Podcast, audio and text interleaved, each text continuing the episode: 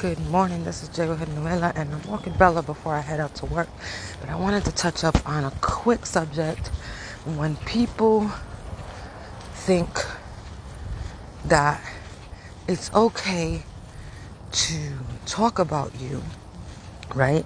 And then pretend like there's no problem, and then wonder why you don't respond to their negativity. You know what?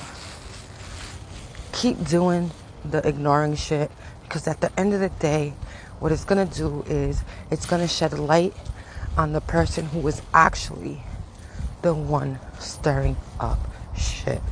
That's the only advice that I could give you for today.